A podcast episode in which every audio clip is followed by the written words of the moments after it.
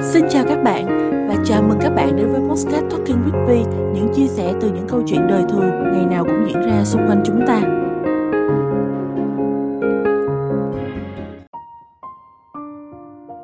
Bình đẳng và công bằng chắc hẳn là ai trong chúng ta không ít lần trong cuộc sống đã từng đề cập hoặc nghe rất nhiều đến hai khái niệm này. Nhưng mà liệu là chúng ta có thực sự hiểu đúng về hai khái niệm này hay chưa?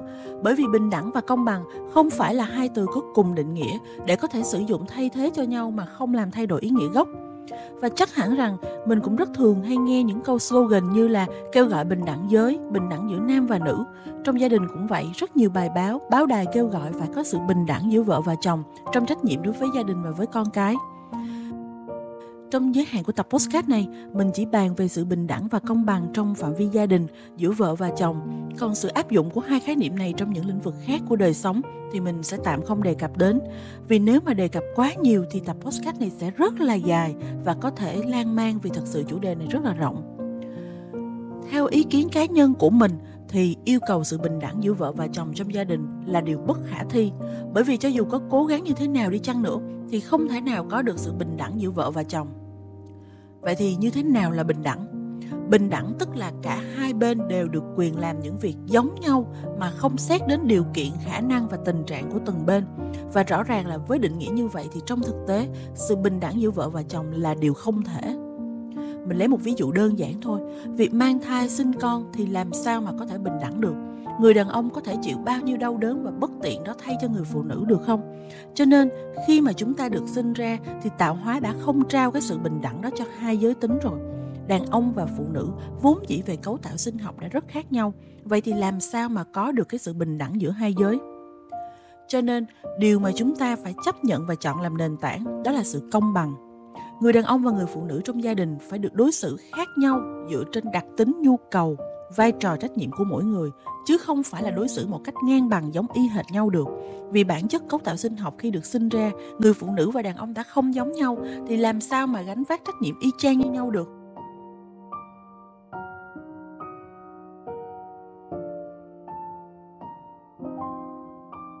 Không phải cứ phụ nữ là phải ở nhà lo việc nội trợ, mà đàn ông thì ai cũng phải làm trụ cột kinh tế.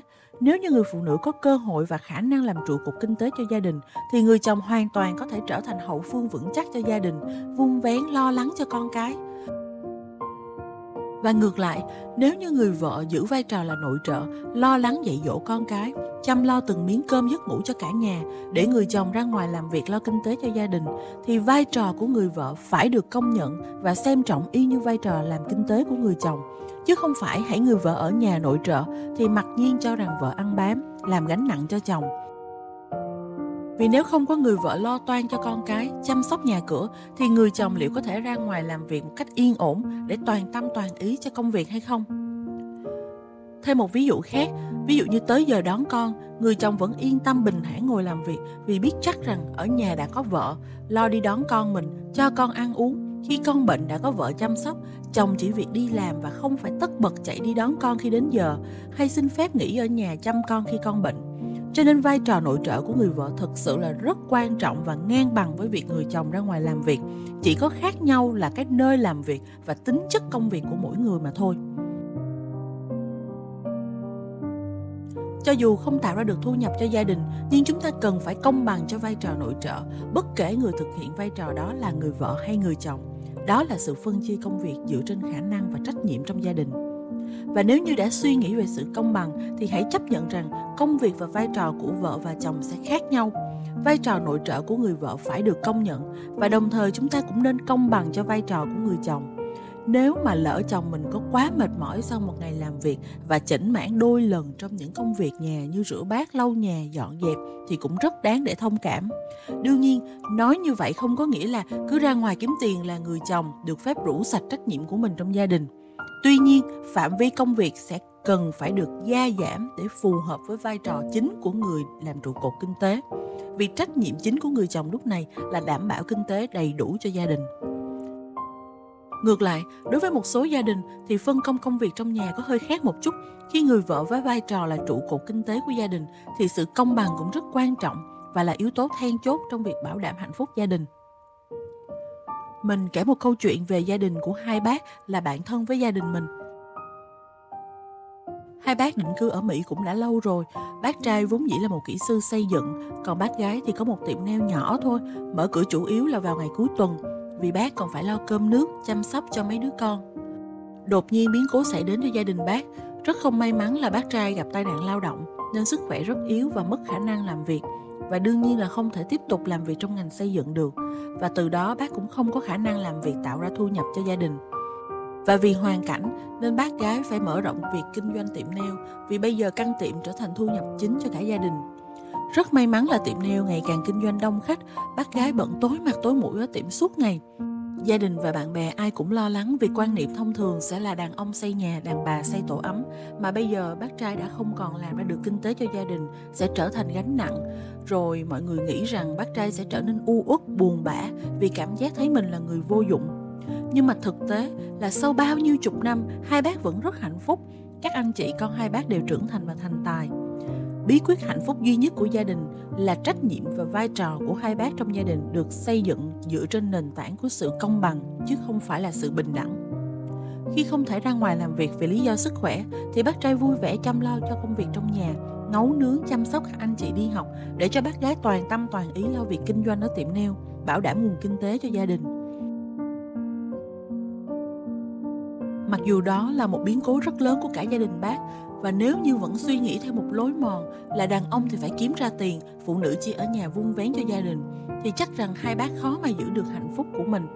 Nhưng vì hai bác hiểu được đúng định nghĩa của sự công bằng, một người kiếm tiền thì một người chăm lo cho gia đình việc của ai cũng quan trọng và thực hiện trách nhiệm của mình trong gia đình theo đúng khả năng và hoàn cảnh của mình. Đối với trách nhiệm của người vợ và người chồng trong gia đình, chúng ta hãy ngưng hướng tới sự bình đẳng, mà hãy phân chia công việc dựa trên nền tảng của sự công bằng khi người vợ đang trong quá trình mang thai, sinh con thì rất khó để có thể tập trung phát triển sự nghiệp, đảm bảo thu nhập cho gia đình. Thì làm sao mà đòi hỏi bình đẳng, chồng ra ngoài kiếm tiền thì vợ cũng phải thực hiện đúng trách nhiệm về tài chính như vậy. Cho nên khi người vợ đang thực hiện thiên chức làm mẹ của mình thì trách nhiệm kinh tế người chồng phải chu toàn. Đó là sự công bằng.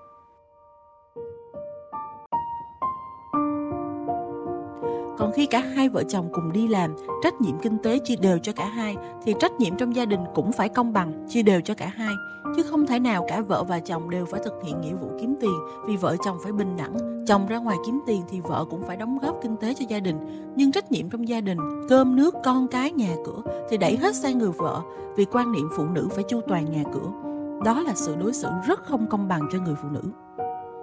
Ngược lại, nếu như người vợ ở nhà chu toàn tất cả việc trong gia đình, chăm sóc dạy dỗ con cái thì bị coi là ăn bám chồng, lại là một sự không công bằng cho người phụ nữ. Vì rõ ràng những người vợ, những người mẹ này ở nhà có được ở không đâu, họ vẫn phải đang thực hiện trách nhiệm của họ là chăm sóc nhà cửa chồng con, thì người chồng đương nhiên là phải thực hiện trọn vẹn trách nhiệm về tài chính cho gia đình. Nên không có chuyện ai đang ăn bám ai cả, mà là phân chia công việc trong gia đình một cách công bằng.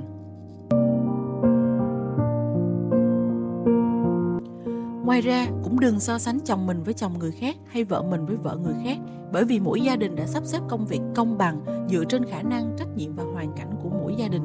Nhưng dù như thế nào đi chăng nữa thì hãy công bằng với nhau trong việc phân chia trách nhiệm trong gia đình. Không phải chỉ có việc ra xã hội kiếm tiền mới là công việc, mà chăm sóc chu toàn trong gia đình cũng là một trách nhiệm rất nặng nề và khó khăn cũng như hãy khoan dung hơn nếu người chồng có chỉnh mãn đôi chút những công việc nhà khi họ đã phải cán đáng trách nhiệm bảo đảm kinh tế cho gia đình Nói như vậy không có nghĩa là những người chồng hay người vợ là trụ cột kinh tế của gia đình thì được quyền phủi sạch trách nhiệm của mình đối với gia đình và con cái, bởi vì mình là người kiếm ra tiền. Mà cái công việc trong gia đình, chăm sóc con cái và nhà cửa này phải được gia giảm để đúng với cái trách nhiệm chính của những người làm trụ cột về kinh tế. Đó là sự công bằng. Một gia đình hạnh phúc là một gia đình có thể xây dựng và giữ vững được sự công bằng giữa trách nhiệm của người vợ và người chồng trong gia đình, chứ đừng theo đuổi sự bình đẳng khi mà chồng và vợ đều phải gánh vác trách nhiệm ngang nhau. Hãy phân chia công việc dựa trên khả năng và hoàn cảnh của vợ chồng trong từng thời điểm khác nhau. Hãy luôn công bằng với một nửa của mình các bạn nhé.